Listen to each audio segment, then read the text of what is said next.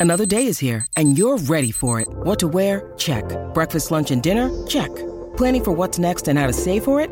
That's where Bank of America can help. For your financial to-dos, Bank of America has experts ready to help get you closer to your goals. Get started at one of our local financial centers or 24-7 in our mobile banking app. Find a location near you at bankofamerica.com slash talk to us. What would you like the power to do? Mobile banking requires downloading the app and is only available for select devices. Message and data rates may apply. Bank of America and a member FDIC.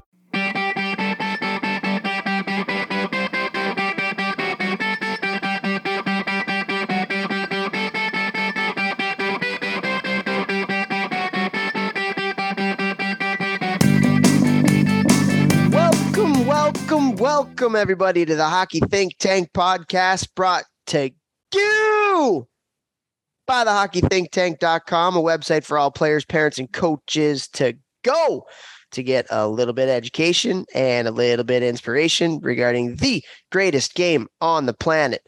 What an episode we have for you guys here today. We are not bringing on anybody. It is just Jeffrey Lavecchio and I, and we are doing a mailbag episode. And holy crap, the amount of questions that we got for the mailbag episode, both of us today. Uh, we love you guys as listeners so much, and uh, we appreciate so many people uh, that brought in questions to us. And so we're going to go through as many as we can. We're going to try to get to all of them. Uh, we're going to discuss a little bit how we're going to do that in just a second. But before we do, let's bring on the talent of the podcast, Jeffrey J. Lavecchio. Vex, shirtless today for the pod. What's going on, my man? How we doing? Jeffrey J. Hulavecchio. I love every time you say that. It makes me laugh so hard. Unbelie- unbelievable. For anybody who doesn't know, there's no uh, F letter in the Japanese language. So when I played in Japan, all the Japanese guys, uh, my name to them was Jehu. Uh, unbelievable. Absolutely unbelievable. So then Wasey, who's been on our podcast, uh, he's called me Jehu forever. Now he calls me Jehu all the time. It's just hilarious. Anyways, I'm doing great, man. Having a really good week exciting things happening in the kid's life. Got an unreal setup. I think I talked about on the last podcast, the Ancore thing. Dude, I love this thing. You got to get this for your house. Like, yeah, like literally, it is unbelievable. If anybody out there is building a home gym, you got to get this thing called Ancore. But, anyways, having a really good week and uh excited for this mailbag. I love when we do these. I love these questions, the real ones and the funny ones. Yeah, yeah, for sure. So we're going to get right into it. We're going to thank our sponsors really quick here. We want to thank gelsticks.com. This is your premier uh, weighted training stick that can help you on the driveway in the basement to make your shot stronger. They also have golf clubs and lacrosse sticks. So go to gelsticks, and use the coupon code think tank one word to get a discount on your weighted training stick. Jeffrey. Wanted to thank Train Heroic. That is the unbelievable team that created the app where I house all of my online training programs. And uh, my mom keeps telling me, I got to tell the parents out there, the coaches out there, I have a program where it's my own personal workouts. If you want to challenge yourself, you're a retired athlete, an ex athlete, or you just want to look and perform like an athlete, join my Train With Me team. It's barely a dollar a day. And as always, all of my online training for first responders, um, you know, cops, veterans, firefighters, teachers, doctors, and nurses, those types of people that help EMS, uh, you always get 50% off all of my online training for you and your families. All you got to do is DM me and I'll uh, hook you up. Um, also, want to thank Cured Nutrition. That's a CBD company that uh, I am partnered with now. And I've been taking their stuff for, it's got to be six months and I take it twice a day literally helps my brain a lot. If you've never looked into CBD, you can DM me just to ask about it. So I'm not talking about on here, but my my discount code with them is gmbmcurenutrition.com. Thank you guys. There we go. Also, icehockeysystems.com. And this is the best site out there for all of your coaching education needs. Uh, they have thousands of drills, uh, drill drawing software where you can go in and draw up your drills and send them to your team before practice, send them to all the other coaches in your organization. We have partnered with them to do an association platform where you can get this for all of the coaches within your organization. So go to icehockeysystems.com, look up the associations tab. You get everything uh, for everybody in your organization, including the Hockey Parent Survival Guide from the Hockey Think Tank. And this goes to all of your parents as well. So, obviously, not just educating the coaches, but educating the parents too. IceHockeySystems.com. Thank you to Blue Wire Pods, our podcast parent family for supporting our podcast as well. And then, yes, wanted to do another mailbag episode. It's been a little bit since we've done one to thank all of you guys. And thank you so much for um, for doing this. Thank you so much for everybody that sent in questions. And what we're going to do today, we've given ourselves a time limit because we had so many questions. We don't want to just get to like five or six of them and, and go on for 10, 15 minutes on each question, which is kind of what we've done in the past in these mailbags. We're giving ourselves a five minute limit. And so we can get to as many of these as we can. Just the, the guts of the answers, not, not any tangents, not anything like that. We're just going to try to answer these as best as we can in a short amount of time so we can get to everybody, be a little bit different, a little bit hippity hoppity. What do you think, Vex? You ready to go? When you need mealtime inspiration, it's worth shopping Kroger, where you'll find over 30,000 mouthwatering choices that excite your inner foodie. And no matter what tasty choice you make, you'll enjoy our everyday low prices, plus extra ways to save, like digital coupons worth over $600 each week. You can also save up to $1 off per gallon at the pump with fuel points. More savings and more inspiring flavors make shopping Kroger worth it every time. Kroger, fresh for everyone. Fuel restrictions apply. Let's get after it. You want to go first? You want me to go first? Yeah, you go first. Let's hear it. Okay. Other thing is, uh, Vex does not know the questions that I'm asking. I do not know the questions that Vex is asking. Always fun to get it a little bit, a uh, little bit right away. And so uh, I will ask first question. So this one's a good one. This is from Clay Van Diest, and we want to actually congratulate Clay Van Diest. He was a assistant coach at Milwaukee School of Engineering, which is a really good Division three hockey school. Graham Johnson, uh, the head coach, is an awesome guy as well. They had me up to do team building with them last year. Uh, they they have it rocking there, and Clay just uh, became the head coach at Marian University. So um, awesome stuff for him. And so his question is first time head coach, just took over the team last week. Wondering if you have any advice as a coach coming into a locker room where he didn't recruit any of the players and how to get them to buy in from the start. Thanks. And I think for you would be cool to be like, so I can come at it from like a coaching perspective. I think for you it'd be cool as a player. Like, what would you want from a coach that's new From, that didn't recruit you coming in you know what would you want him to say? What would you wouldn't want him to do as the play you go from the player side and then i'll go kind of from the coach's side. All out honesty.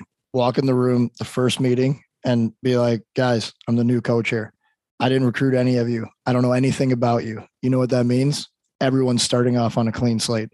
Whether you played the entire season last year you played half the games you played one game. I, it doesn't matter to me. Everyone is new to me. So we're gonna we're gonna work at this together. I'm gonna get to know you guys. I'm gonna lead this team as a new team. So starting fresh today, let's can go. That's awesome. I love yeah, that. You know, like short, sweet, simple. Get the boys on your side right away, and then like I don't know. I don't know what the rules are in college, but like if you could start doing like. uh every meal have three or four guys over your house or you know i don't, I don't know you go over somewhere and kind of get to know the guys in smaller settings um, maybe go class by class and uh, just get the rundown of everybody you know and kind of go at it that way that's what Love I would that. do personally. Yeah. Love that. I yeah. Like- I think the message of clean slate for everybody is really important. I, I, love that you said that because yeah, when you're a new coach coming in, you don't, you, you have fresh eyes, you know, you haven't uh, been around to see everything that happened in the previous years and things like that. So yeah, I think that's a, a great one. And then I think just preparation is really important. Being prepared and being organized and, and making sure the players see that um, is is good, especially when it comes to the relationship side of things. You know, bringing in guys on a consistent basis to try to get to know them, to build the relationships and stuff. Um, having almost like a schedule of of one on one meetings or you know meetings with three or four guys at a time, whatever it may be. Um, so yeah, preparation, new slate, clean slate. And then, yeah, I think just being yourself is really important too. Um, you know, don't go in there with any kind of angle players see right through that. So, like you said, just 100% honest, be yourself, be authentic.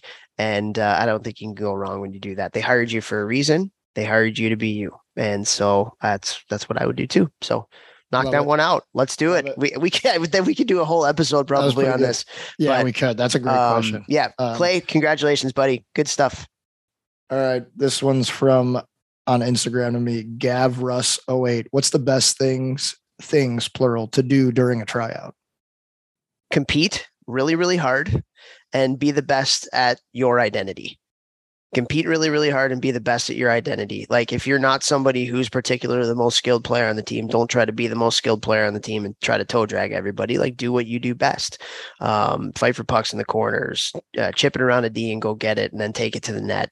Um, or if you are a skilled player, like show your skill, but compete. I think that's one of the easiest things to see as a coach for the good and for the bad on both sides is a competitive nature and a competitive spirit. And so be yourself, compete really, really hard.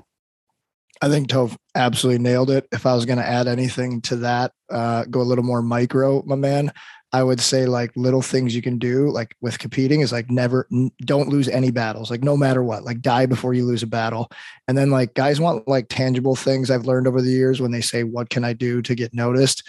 Things that stand out to me as an evaluator at a tryout are the little tiny details. Like, are you back checking hard? And are you like communicating on the back check? Like, are you doing the little things that, you know, you need to do at the higher levels? Um, is your head on a swivel on the ice? Are you changing hard? Like, that's such a little detail, but so many guys don't change hard. That just comes off as lazy um, and communicating, talking. At tryouts, it's usually pretty quiet in the rink. Um, so if you're talking, you stand out at the younger ages too. So like those are just some like little things. If you do them, you know, I think you'll stand out. Uh, next one from our boy Kevin Porter, who's been on the podcast, is Nickelback good music for training? I mean, it depends if you like Nickelback or not. I don't. I don't mind Nickelback. Like to be honest with you, like they got a couple that get you kind of going or whatever. Don't Um, lie. You love Nickelback. No, I don't love Nickelback. I, I like they have a couple good songs that I'll like tell you what. I'm a big Nickelback fan. Oh, I said it. I know that's not a popular opinion. Dude, they've got some bangers. And one of their first bangers reminds me of when I lived at your house. Which one was that? Ah, it was their first, like their Like first one. this Whatever. is how you remind me. Yeah, I think that was it. Yeah, yeah. Okay, It, it was either that one or the next one. But it, that was I like the biggest one. I feel like. I remember sitting in your kitchen in Chicago when I played for the Chill, and you were the youngest human to ever play in the USHL at the time. And nasty, not a big deal. What's up, Toph? And check his elite prospects. And uh, and, and like listening to that song, so it always reminds me of like a good time and living with you. So like, I like Nickelback. I don't care what anybody thinks. There you go. Okay, Nickelback, Jeff, a big fan. Might get some might get some people who don't listen to the podcast and they're they're gonna quit the podcast now. But Like, that's this guy likes Nickelback. No. Um, okay, next one. This is from Oliver. Oliver says, I'm stepping into a new role with my program this year. I've been a head coach of a few double A teams the past few years, but now I'll be working as an assistant with our midget AAA program with a lot of duties similar to that of a hockey ops director for a college program, scheduling, video, stats, etc. Any tips on going from being a head coach to an assistant, both from a hockey perspective and a leadership perspective? I think that's a great question because most people go from assistant to head, but there are definitely people that go from head to assistant at a higher level. And so I think it's a great question. Go ahead, Vex. What do you got? I would say like you got to put your ego aside and know your role. And now you're not the big cheese, you're not the big tuna, right? Like you you've got to do what the head coach lays out, his game plan, stuff like that. And obviously there's give and take and you talk and you're trying to perfect it, but at the end of the day it's a head coach's decisions um, that will be the final decision. So I think that, you know, know your role and then ask him like what are you looking for out of me as an assistant coach?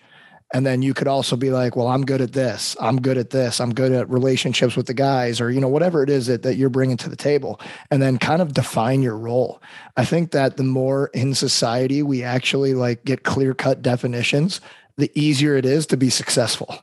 Like, like, uh, like in relationships, like I, you know, I think about this like in my house with my girlfriend, like us just talking, like, you know, Jeff, you do the dishes. All right. Now the dishes aren't done. Like I know it's on me right? I think it's the same as a coaching staff or a player on a team. The more clear cut you can be like, I need this from you for this relationship to work.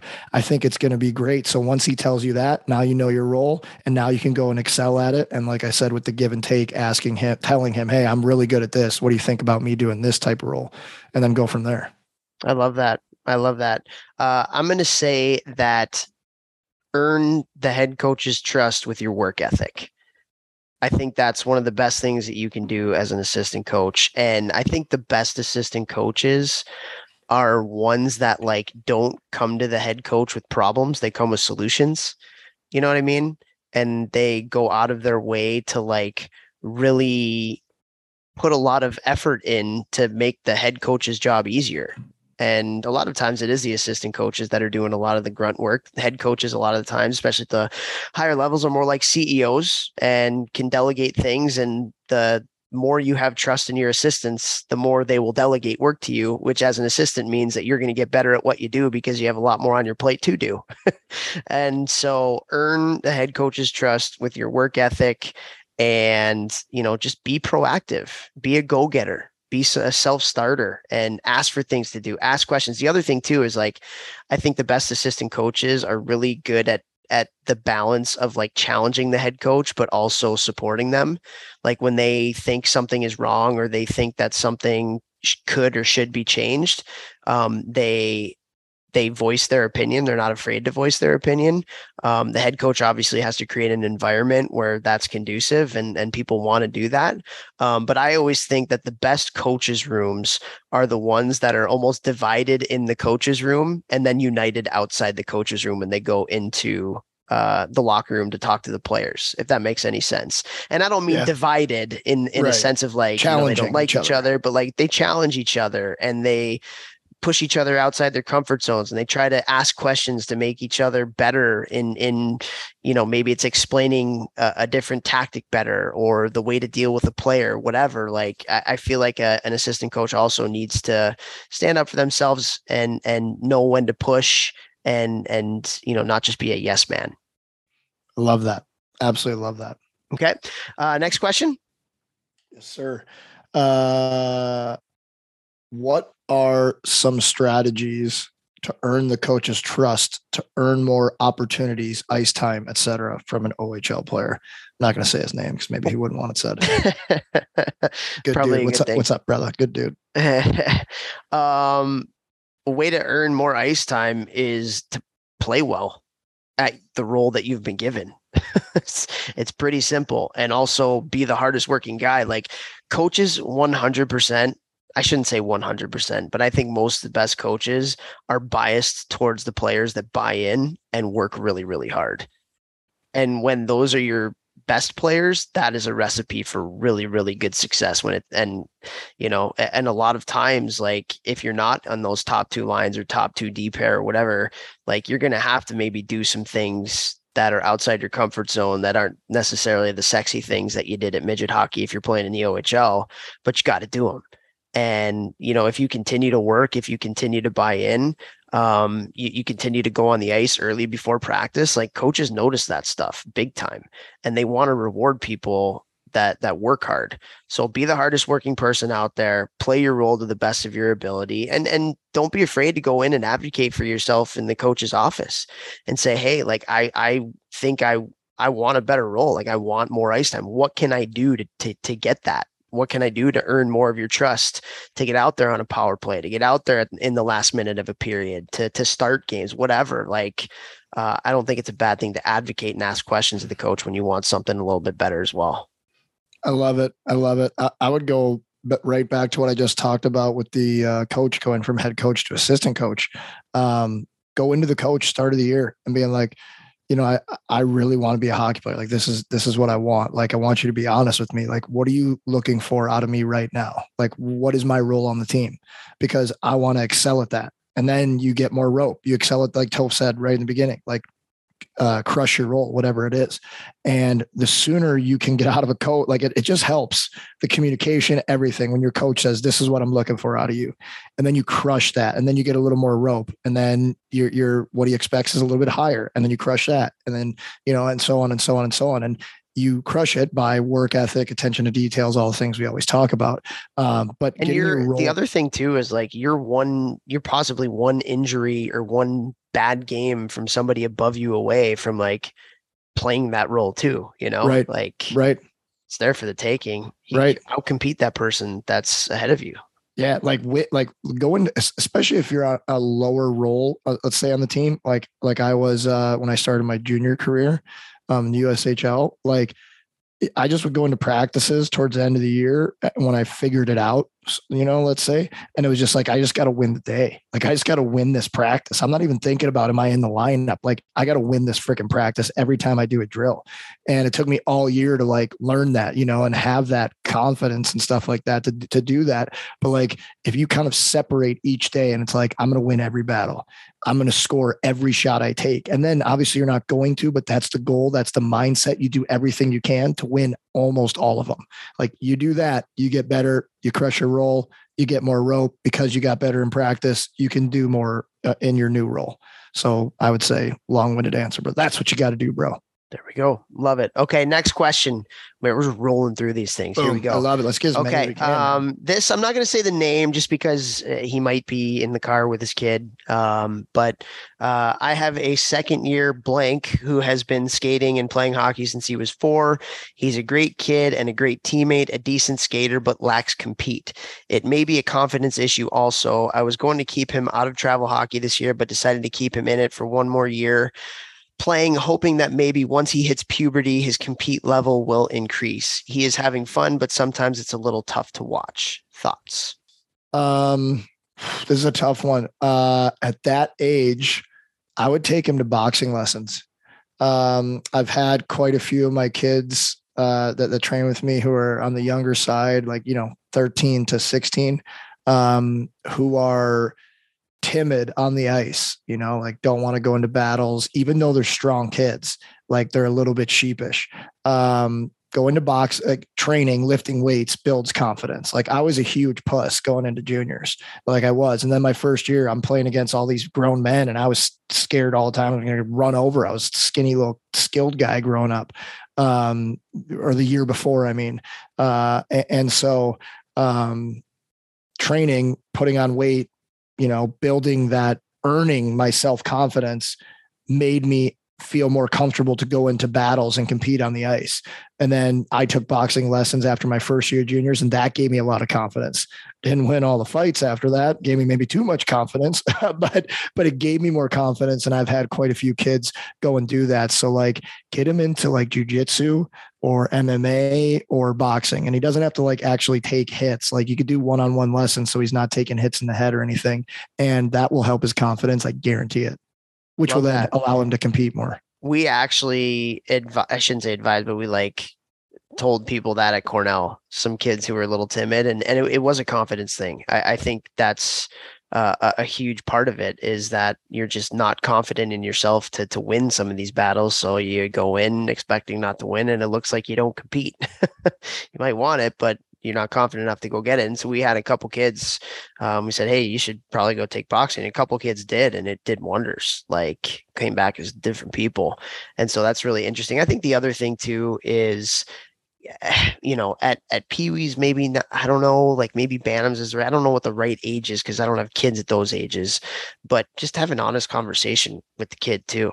Yeah. Hey, this is what I see do, do you want to make something of this or do you just want to have fun, dude? Like, what is it that you want to do? And maybe the kid just says, yeah, I just want to do this once or twice a week and um, just because it's fun and I like to play hockey and, and that's what I want. And then all of a sudden, as a parent, you're like, okay, there we go. I don't have to be stressed about my kid not competing or wanting to get better. He just he just enjoys it as a hobby. And or your kid might say, "Hey, like yeah, I really want to make the travel team or I really want to make the next level. I have a dream of playing at high levels, whatever." And then you could say, "Okay, like this is kind of what I'm seeing and and you know for some parents it could be hey like i'm shelling out a lot of money here. Like what what do you want? Like this is an investment that i'm making in you. And so i just want to know what it is you want out of it so i can have better expectations for what i do and and things like that. So i think an honest conversation i don't know when you know that right age is maybe not maybe not pee-wee maybe it's a little young maybe bantam maybe pee-wee's the right age it might be. Um, a lot of factors that go into that that, yeah. that answer that question yeah, but I, I, I think that that could potentially be a good thing. But it's funny you mentioned boxing because we did that, and and I think that did help for sure. The yeah, physical dude. physical toughness creates mental toughness. Hundred percent, a one hundred percent. That's why I do what I do. Literally one hundred percent. Yeah. Um, advice for a parent that wants to cultivate a love of hockey in their kids. Oh God, how much time do you have? We only have five minutes on this. um, it, I you know what I I think you can't you can't really freaking push it on them hard. Like it's got to be their decision to do it. And then when they make the decision to do it, then you can push a little bit more. Um, I, I think honestly, the most important thing is who's the coach. I think that's the most important thing. We've had coaches and we've had plenty of conversations on this podcast about coaches that we've had that sucked the life out of us uh, playing the game and completely decreased our love for it. And we had other coaches that 100% like gain, like we gained so much love of the game from these coaches, especially at the youth levels. I think that's just a, a really, really, really important thing. So as a parent, I think support your kid. Don't don't like put so high of expectations on them and it's you know the end of the world if you don't make this team or that team or you don't make the NHL or whatever like make it fun and and make sure you have a coach that makes it fun for them too. And I think the other thing, this is something that like having kids, I've talked to people like as a parent, like play hockey with your kids in the basement. Play hockey with your kids it like say hey like you want to go shoot some pucks? Hey you want to go play some one-on-one? Hey and, and just like make it fun like make it a father son or mother son or mother daughter or father daughter thing where it's i mean that's what i did with my dad. We would always go down and play in the basement. And i've started to do it with my kids with the little knee hockey stuff and they're smiling and i'm like okay this is cool. Like i feel like they're enjoying themselves and now they're going to want to do it more. And so i would be proactive as a parent to like make it fun and then make sure you're putting your kids with a coach that's going to make it fun as well. Yeah, I think that's a big one there that he said at the end. Make sure your kids with a coach who's going to make it fun, especially at the younger ages. My dad and the older to, ages, dude. Yeah, oh yeah, for sure, for sure. But I mean, just like since it's younger kids, um, eh, my dad used to pick me up from kindergarten, and we would go skate at the afternoon uh, um, public skate and you know i remember that still to this day as like such a cool thing that it would just be something my dad and i would do you know he dropped my sister off at home and we would go skate for an hour or something and that was that was really cool. And, you know, I got the worst memory ever. And I remember that since kindergarten. So, um, you know, that thing, Toph talked about playing shinny hockey in the basement. I went over to a uh, longtime uh, podcast guest, multiple podcast guest, uh, assistant uh, University of Michigan, Brandon Naurato's house when I was up working with uh, USA for a weekend a couple months back. And, you know, his son got home and ran down the basement. We all played hockey together and just seeing his kid light up and Brandon light up and how much fun they were having just playing to get one on one against each other. It was so cool to see. Um, so just those kind of things, you know, have fun with them, play the game, and uh, and they'll love it because it's something you guys share together. Yeah. And one other thing before I get to my next question, I, I think it could be cool to like if your kid already kind of has that inkling to go to like an event with the pro sports team in the town that you're in um, and and have your kid interact with those players or his favorite player or her favorite player um, because I mean we all know like if we get that selfie or we got that autograph when we were growing up with like our favorite player or you know now you have the autograph stick that you can put up on the wall and brag about it to your friends i think that is actually something that can really ignite a fire in somebody um, and and i've seen it multiple times um, you know watching kids do that and I, I don't know what you think about that but i also think that that's something that really makes kids light up about it yeah, hundred percent, hundred percent. I remember I was like just in the background of a commercial with Brendan Shanahan when I was in fifth grade, and like it's all I thought about for like years. I was like, oh my god, I was on a commercial with Brendan Shanahan. I was in the back, probably got cut out of it, didn't even see me, bowl cut, little idiot running around. But uh, you know, it was the coolest thing ever. So yeah, unbelievable. Yeah. Okay. Cool. Um, okay. Next question. Uh, this is from our Ebby. I don't know who, but our Ebby. Here we go. This is uh, I coach 16 and 18 tier one hockey, and I'm a big plus minus guy as accountability. Your take? Uh, I think it's overrated. I think I, I really think it's overrated. I played on too many teams where some of the best players were minuses, and that uh, like at Western, my either my probably my junior and my freshman year, honestly, we'd always be down in games, one, two, three goals, and we'd pull the goalie. And you know, if you're one of the guys out there who's on offense, like like I don't know, it's just getting a minus. Like you just step on the ice, you know, for a change or something, and you get a minus. Like six on five, and you get a minus. Like there's just so many minuses where like you literally can be doing all of the right things like and you get a minus I, I don't know i just think that it's too it's too big of like a a parachute where too many people like kind of I don't know. You know what I'm saying? I just Yeah. I don't I don't love the stat. I think they honestly need to get rid of it. Maybe like go to like I don't know like pluses for Well, there's a lot better at the higher levels. There's a lot better analytics. Right. They break it down. plus minus. Yeah. and you know we can have a completely different podcast just on that alone but i think the thing and, and you it, this takes a lot of time but i think the thing that's better than like goal plus minus is chance plus minus Mm. and so you and this is what a lot of high level coaches do is they'll you know they'll tag the game and they'll go through and it won't be like all five players on the ice. It's kind of like a subjective who was involved in this scoring chance for, who was involved in the giving up of a scoring chance against. Now, defense plus minus isn't going to be as good because they're involved in a lot more, you know, just because of their position coming back this way and four is the other way.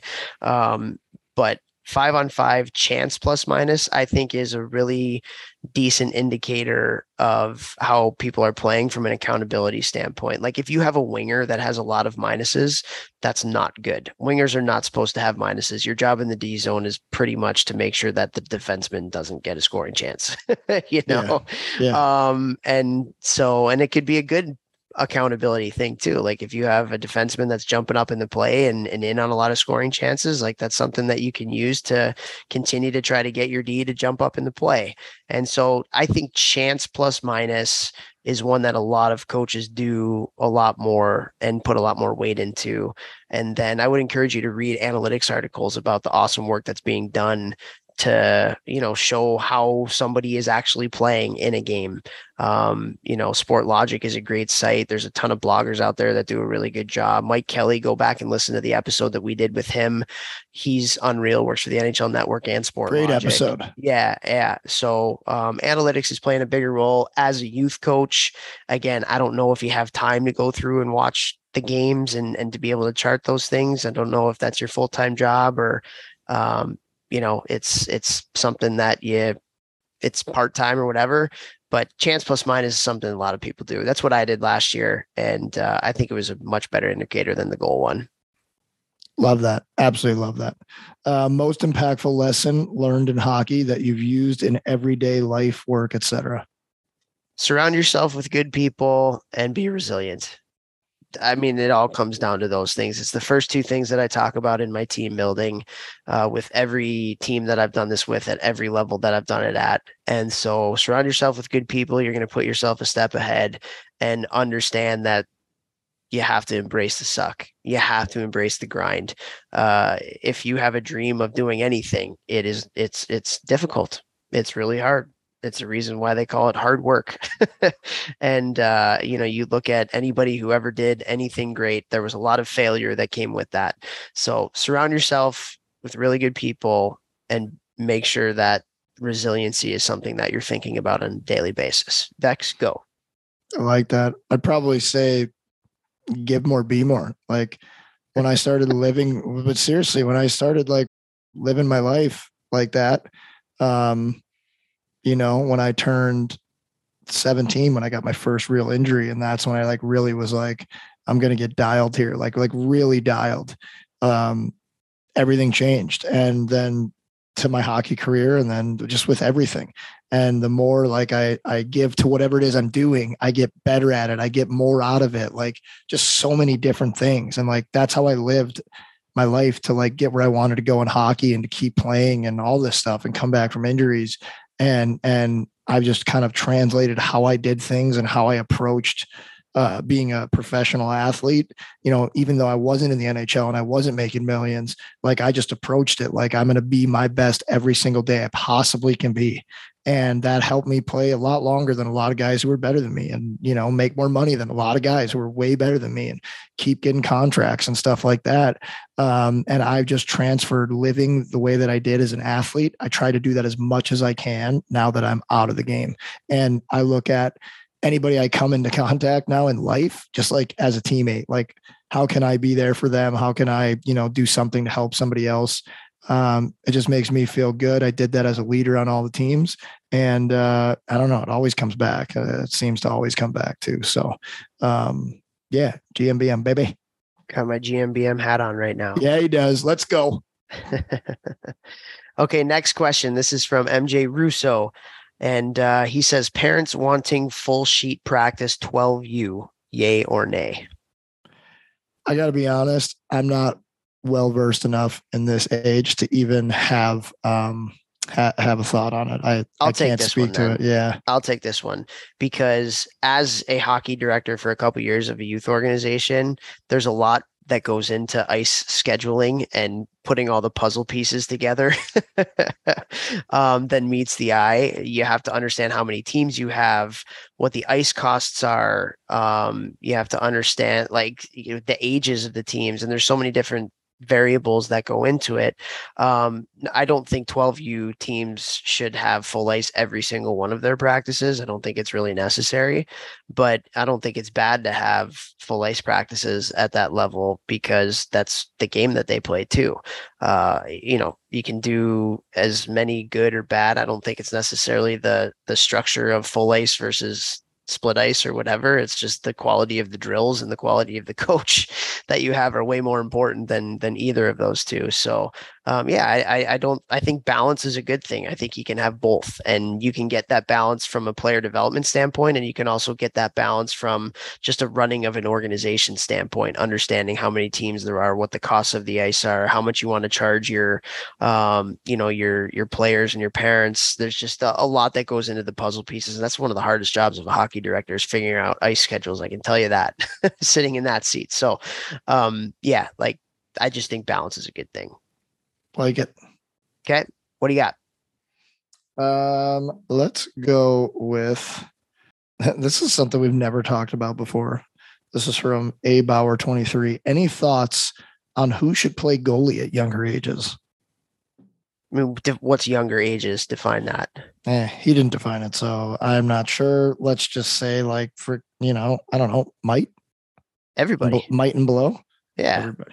Everybody. Everybody, I'd say everybody that wants to. There's a kid who like really doesn't Yeah. want to play goalie. I wouldn't make him. I would make all kids play all positions personally up until like, I don't know, at, at 13, 12, like at least in different times of the year, I would make all kids play all positions. Even goalie? Other, other than goalie. Oh, okay. Other yeah. than goalie, but like I mean, like not just defense, play both lefty and righty, no matter what hand you are. Play all three forward positions. I think there's so much value in that, and how it's going to help kids see the game better throughout the rest of their career.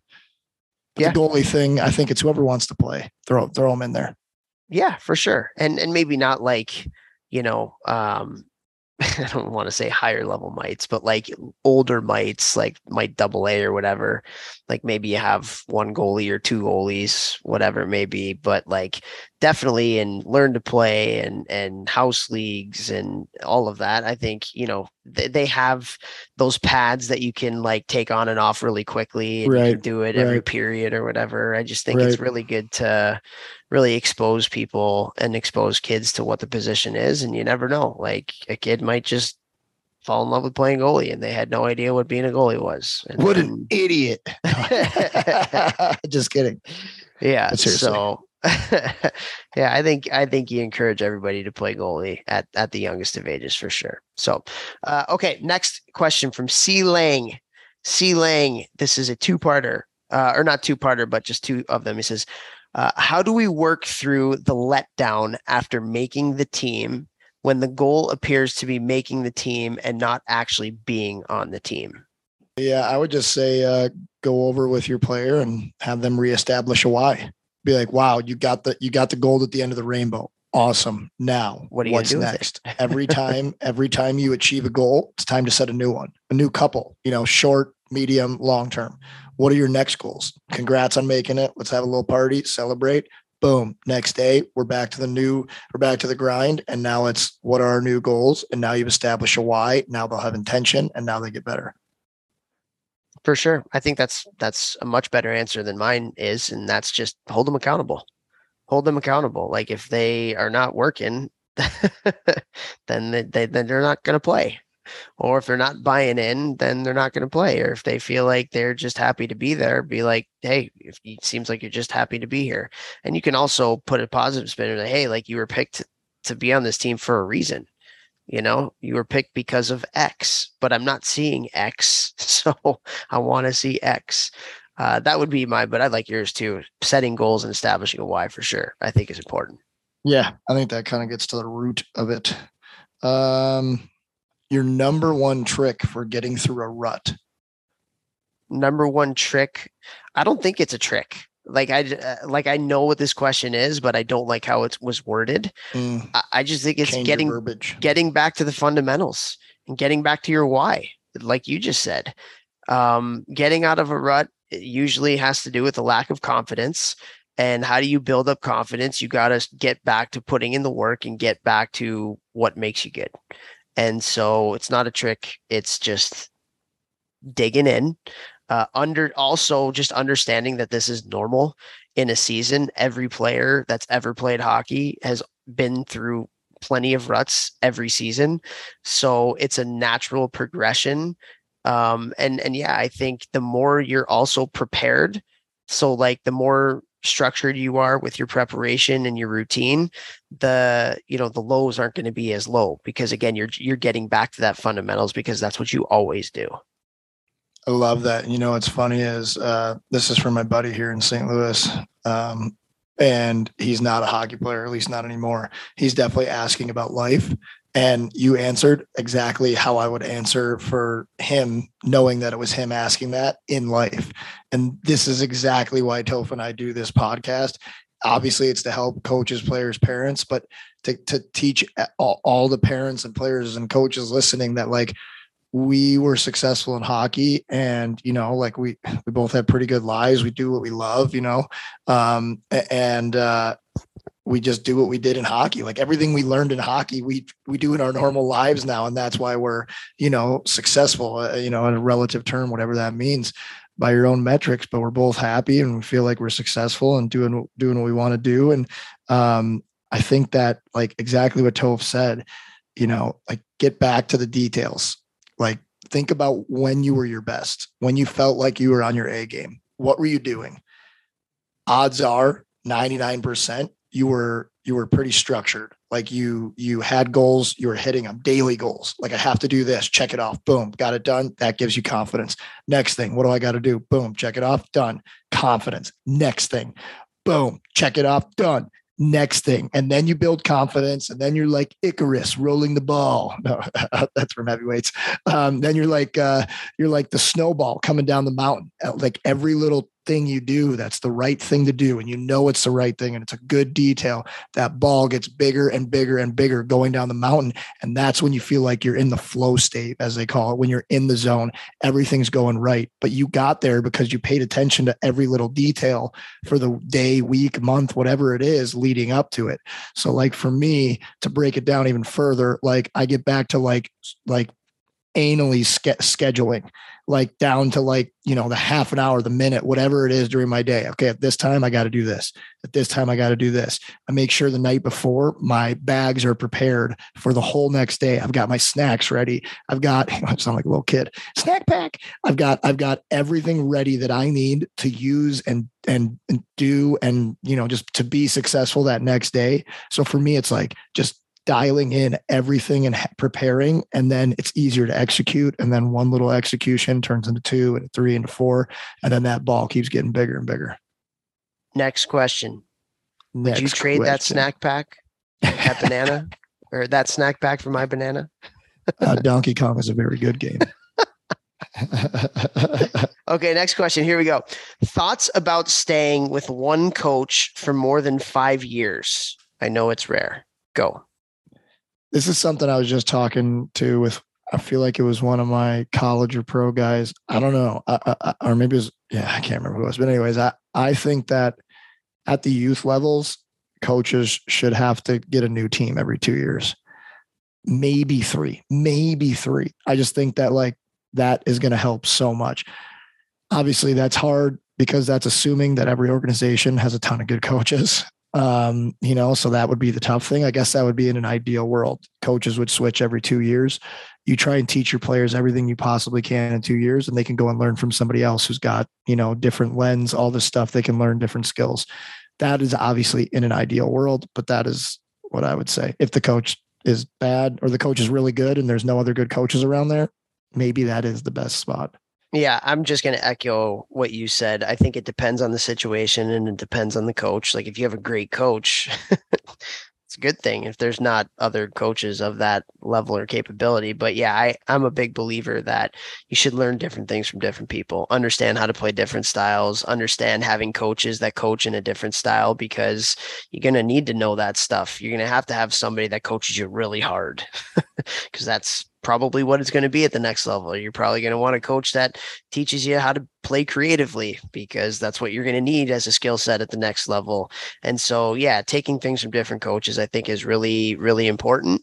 Um, but situations might arise where it's like, hey, we got this like unicorn of a coach who's really, really good. Maybe we don't want to stray away from that. But that's in a rare, rare case where there's no other good coaches around. I, I think I'm with you. I'll echo what you say. Love it. What do you got? Um, I like this one. This is from a new friend on Instagram today, played in the AHL, KR Hockey Development. In Sweden, players must be 16 before an agent can approach them. Why not in the US? Like why why is it different here? You know, you got uh big agencies making introductions at the brick tournament to 10 year olds now. So in Sweden they can't do it before 16. Um, why why isn't that a rule here? Because Sh- and should it be, I guess. And maybe should it be? Let's say should it be? Yeah, absolutely. It should be. A hundred percent it should be. I think it's ridiculous. And the agents will tell you it's ridiculous. They don't want to be in in a rink like scouting 13 and 14 year olds. Like the agency business, for those that know like the know that are in the know of the game, like it's the worst business model ever. It's literally the worst business model because for especially the higher level agents, like Eh, let's say you recruit a kid at 13, you're probably not going to make money off that kid until they're 20, 21 years old, maybe 23, 24 years old, unless you're a unicorn like a Sidney Crosby, and then it's 18. But even if it's Sidney Crosby at 18, you're not making money from that kid for five years. So you also have to understand that most of the kids that you're going to be quote unquote recruiting are not going to be Sidney Crosby or a professional hockey player, right? So it's like the worst. They hate it. Like the agents, you talk to them, they say they hate it, but they have to do it because then somebody else is going to do it and they're not going to get the kid. And so the reason why there's no rules is because there's no rules. That's that's why they do it. And so I don't know, like maybe the NHL has to get involved or the NHLPA and I think that's the only way that it's going to change is the NHL and NHLPA get involved and there's consequences for doing that for uh, and maybe that's what they do in Sweden like if there's somebody that does that as a 15 year old they revoke their agent license or something. Um so that that's to me the only way that it can change and that can't change until a collective bargaining agreement comes through i think. Um because it's not they're not they're not going to just get agents in a room and be like hey guys we should probably stop doing this. Let's not do it. Like that's never going to happen. So right.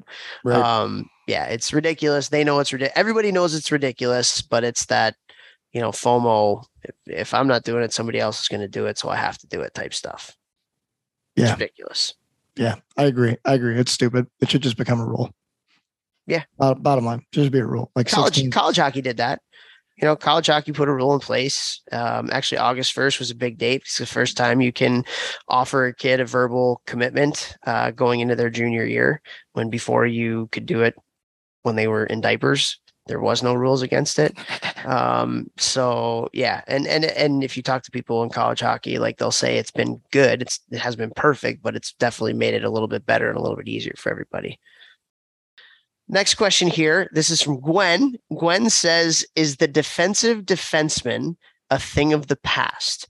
Do NHL teams need slash want anymore?" I mean, defense wins championships that's a saying for a reason. You got to have you, you got to score more than the other team, but you, you also got to not let the other team score more than you. So, I mean, like I, I guess the term is also like evolving. Like defensemen if you can make a good first pass, like I, don't know, I think of defense defensive sometimes as like a big dopey D man who's just great at like shutting down the rush. But like a good defensive defenseman now, the term has evolved where like you got to make that great first pass. You've got to be able to do that. You know, you got to be able to talk to your teammates. You got to be a, a, leader in the D zone and uh, talking and helping and stuff like that. So it's not, I guess everybody's thinking of a different uh, look to a defensive defenseman. But if you're going to be a defensive defenseman, yes, teams still need that, want that. I would say usual characteristics are like tough, you know, hard to play against, you know, no matter if it's a male or female, being an, an a-hole out there. Nobody wants to play against somebody that's tough to play against. It's not, it's not easy. It's not fun. You want it easy uh, if you're playing forward, you know. So when you got somebody who's all up in your grill all the time, that makes your night a lot harder. Um, and yeah, like I said, just make a good first pass. So if you can do all those things, then yeah, you're valuable.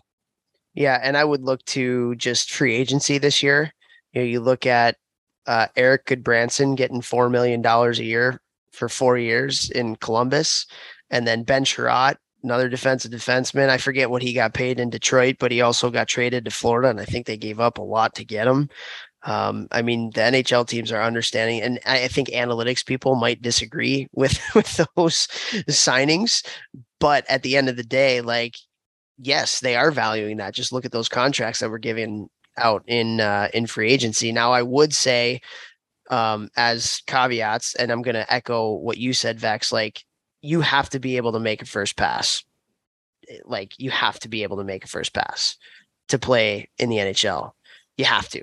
So, a defensive defenseman, somebody with limited skill, whatever, whatever you want to call them, um, you still have to make a first pass and be smart. And I, I also think to go along with what you said, if you're going to be a defensive defenseman in that role, you have to play with an edge. I shouldn't say you have to play with an edge, but people will, I think, be more gravitating towards you if you're playing with an edge because you don't see that as much anymore and and scouts drool over people that play with an edge and are hard to play against like you said so if you can add that to your game as well I think that's really, really important. But I, I, think you're right. Defense wins championships.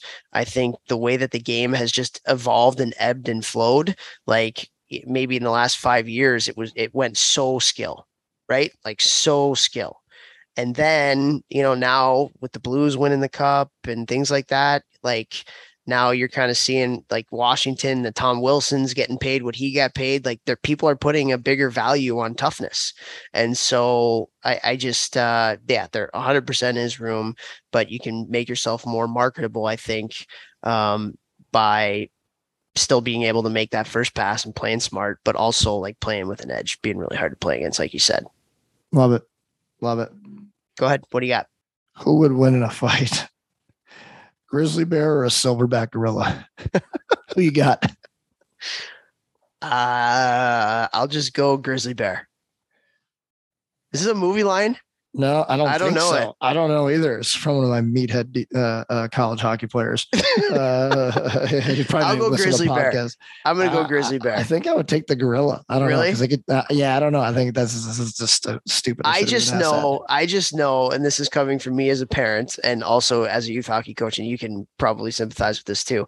Um, you know the term "mama bear." Yeah, it's for a reason. It's for a reason like don't piss the mama bear off or the mama yeah. bear's coming out and you're done. Yeah. So i'll base my i will base my um, answer based on that. Gorillas have opposable thumbs though don't they? You know that's got to give them advantage. I don't what does that even mean? uh like some animals like can't use their thumb. They have fingers but they don't have a thumb. Oh and interesting. we have a thumb and so do primates. Um come on dog.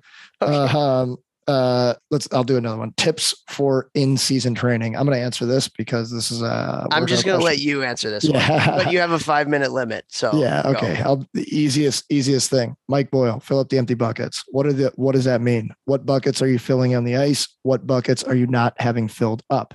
In the off season you're not skating as much in the beginning of the off season so you've got to do all different types of things. In season you are doing your skating that's your cardio that's your agility that's your skill work um, what are you not getting from your practices and games? You're not getting mobility prehab and strength. So those are the those are the things i focus on most in season training. Two sets of six heavy stay stay strong throughout the season. At the younger ages you could probably you, you could do three sets of six for sure. If you could work hard monday to wednesday guys who like working out you could work out monday to thursday you could even get a workout you know after your game on saturday if you just play friday saturday take sunday off you know these these are years that that you're really going to want to push the pace because you're young and you recover so as long as you're recovering you can keep your foot on the gas in a smart way Love Boom. it. I'll just add nutrition and sleep too. I know that those are big things for you. So I'll just add Huge. that and go from there. Uh, I do want to throw a shout out out there now that we're talking about this. Somebody that you and I both know, Joe Maloney, who is the new head strength and conditioning coach for the U.S. National Development Team program. So he's Oh. going to be working with Brian Galvin up in Ann Arbor with the No NCAA boys. Yeah. So that just happened over the past couple weeks. Oh, and so sick. Joe is somebody that I worked with at Windy City this year. Uh, just a phenomenal dude, hardworking guy, really gets guys to care and buy in, real motivator. And so, um, yeah, I actually ran into Galley. I was up in Michigan, um, driving through on my way out to Ithaca. I think I told you that, or I might even mention that, and uh, saw Galley. If you haven't listened to our podcast with Brian Galvin, who is the head of, I forget what his role is now, um, head of sports science or head of something for the national program. Um, but he's the best. He is unbelievable. The I ran best. I into him texted him today. yeah, and uh, he mentioned that Joe was interviewing for it, and uh, yeah, I'm so glad that he got the job because he's a great guy and really good at what he does too. So, congrats to Joe Maloney, Post Maloney on Instagram if you want to I throw him a just. DM'd him, man. That's awesome. Great dude. Great dude. Yeah. Okay. So, uh, next question here. This is from Rhonda, and she says, "What are the most important traits of a captain, and at what age should captains be named?" What was the first part of the question? I could say anything right now. You could. You would have no idea. Uh, what are the most important traits of a captain, and at what age should captains be named? Um, being genuine is number one. Like especially at the younger ages, some guys like want to be captain to to want to be captain, and there's not necessarily anything wrong with that. But when leadership comes from uh, a fake place, people don't buy into what you're selling, and that's definitely not a good thing. Um, so being genuine is is definitely number one. And there's all different types of leadership styles. So there's the quiet guy who just goes out there and does everything right, and you know, I played with Paul Stastny all grown up. He's probably going to listen to this. He listens to this podcast all the time. Um, what up, Stas? Uh, he was never the guy in the room that would talk a lot, but when he did talk, because he didn't talk a lot, everybody friggin' listened um, because he was always doing his job, super responsible, going above and beyond, um, and just always, you know, working hard and doing everything he could. Um, so like he was a quiet leader. I'm more of like a, a louder guy. I like to get the boys going. You know, I like to pick up the guys who are down and the guys who are going. I want to keep them going. Um, there's not. I don't think there's one way to lead. So it is a pretty tough question. But I would say that the the, the players who come every day to get better, they come every day to compete. Um, they're actual team players, like they really care about their teammates. Um, that's those are the biggest attributes. At what age should they be captains? I think that that up until maybe maybe like 16, because if we're talking about hockey, most players aren't going to play professional. Um, most players aren't going to get to play Division One hockey. Um, like we always say, you should use hockey as a vehicle for teaching them lessons about life. This is a great lesson to teach about leadership. Beginning of the year, you give us a, a, a talk about what leadership is, and then you pass the letter around for every game. I think up until like I don't know, fifteen maybe, and then from then it goes to like guys who deserve it. But even then, I still think that you can kind of maybe one C and then the A's float depending on people who actually deserve it. There you go. I like that. I like that. Um, I'm going to take it a step further. Um, and we've talked about this, and I know that this is something that's really important to you too. But leaders lead by example first. So I think a great attribute of a leader is just a hard worker and somebody who cares about their teammates, somebody that picks up pucks, you know, somebody that makes sure the locker room's clean, all that stuff. Um, so you have to lead by example. Like you can't tell people to pick up the locker room if your stall is a freaking mess. You can't tell people to work hard if you don't work hard yourself. So I just think you have to lead by example. And I, I think another thing that's not in the question, but for every coach out there, I think the players should pick the captains. I don't think the coaches should pick the captains. I think um, you know one of the sayings that Coach Schafer, who I worked with and played for at Cornell, his biggest thing was dogs knows dogs know dogs. And so, you know, we only get them for two, three hours a day at the rink, and their teammates 24 hours a day. So the other 21 hours, what are you doing? And that's where a lot of respect can be earned and where a lot of spec respect can be lost in those moments uh, away from the rink, whether you're a youth hockey player or whether you're uh, a high level hockey player. So I'm a big believer in in players um, voting for captains and and not coaches. Coaches can have a vote, I think for sure. Um, but I think the players are the ones that should probably be doing the picking, especially at the younger ages. Um, I also hate at the youngest ages. Like I think, yeah, having captains at, at young ages is fine as long as it's not a coach giving it to the most talented player, which is a lot of times what happens. Uh, I would be a proponent of yeah, like um, switching it around. Like maybe you switch it every four or five games. And the people who were working hard those previous four or five games, they're the ones that are the captain for the next four or five games. And then maybe somebody else steps up, whatever. Just allows everybody to play that leadership role. So um, yeah, I think players should vote for captains. I think you can do it at the younger of ages, and players just have to lead by example. Love it. All right. What do you got? This is from Sean Donaldson. Hey, Jeff, big fan of the podcast. My question doesn't fit the number of characters allowed in the poll on Instagram. Sorry, Sean. Uh, when transitioning from junior hockey to college, what is more important, quickness or adding that extra weight? But he said strength to be able to play against bigger players. Obviously, both are important, but just want uh, your thoughts as you live this experience and watch it firsthand. So that's a great question for you. Um, what do you think? Because you were you obviously played D one and you were a coach, so you were recruiting guys. Honestly, it depends on the player, in my opinion. I, I don't think that's a question that has a blanket answer. I think it it just depends on the player. Um, some people may be quick and they need to be a little bit stronger to fight off the bigger and stronger players that you're going to be playing against.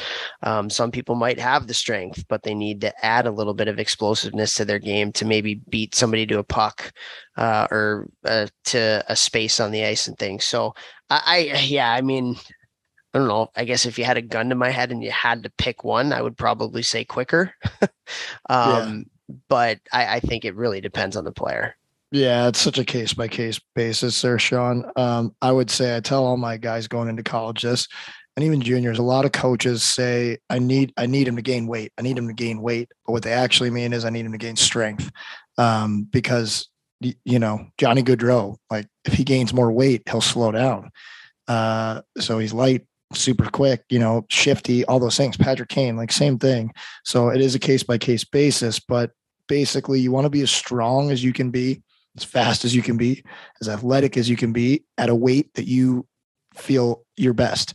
So like for me, when I played uh, fourth line in the AHL or third line in the AHL, at one point I was playing a 217 because all I was doing was penalty killing, barely a regular shift, you know, and so just go out there and like hit bodies and had to be strong. So I didn't need to like be lighter. I go to Europe. I played at 202 for six years because I was first or second line, first or second power play, first penalty kill, playing a ton of minutes.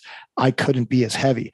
I was as strong at both weights pretty much, um, but I just manipulated how light I was, which probably made me a little bit quicker too. So um, it's case by case basis. You know, you got to figure out what what weight you like playing at the most. There you go. Boom. All right. One more question we got here. I think we got through everybody. And so this one actually kind of wraps it all up and is a, is kind of similar to our first question that we had, but it's a little bit different. And um, I have a different kind of spin on, on how to do this. But um, this is from Coach Sean. And Coach Sean says, first season coaching with a new organization. What's the best way to establish my philosophy quickly? Go. Whew decide who you want to be, write it down. What do I want my team to play like? What, who do I, how do I want to approach coaching? Read books that Toph recommends because Toph recommends great books on coaching. Uh, that's why Toph is unbelievable wealth of knowledge. Listen to whatever Toph says on that. Decide your style and then literally sit down, write it out, write it out, and then do it every day. There you go. And and I'm just going to add to that. So what we're talking about here is identity. And I think that you can't preach identity enough. Identity is something that is literally everything. Like you, if you don't know who you are, you can't do the how. You have to know who you are and you have to know the why of your team. And what I wanted to add to that is I think you need to involve your players in the establishment of your identity. What's important to them. Now, you as the coach obviously have the final say and you have a way that you want to play and you have to be firm on those things. But when you when you are a coach and you add your players to the preparation of a season and how you're going to play, you're going to create much bigger buy-in when you do that because they were involved. So one of the things that we did as a as a team this year um, is we created an identity board and I gave the guys a list of, I don't know, 50, 60 words or values. And I said, I want you guys each to pick five. And I'm going to put it all in an Excel spreadsheet or a Word document. I can't remember what I did. And then I sent it back to them and I said, okay, here are all the words that you guys said. Now, as a team, I want you guys to pick five of those words. I'm going to put it up on a board. We're going to carry it with us every, everywhere we go. It was our identity board.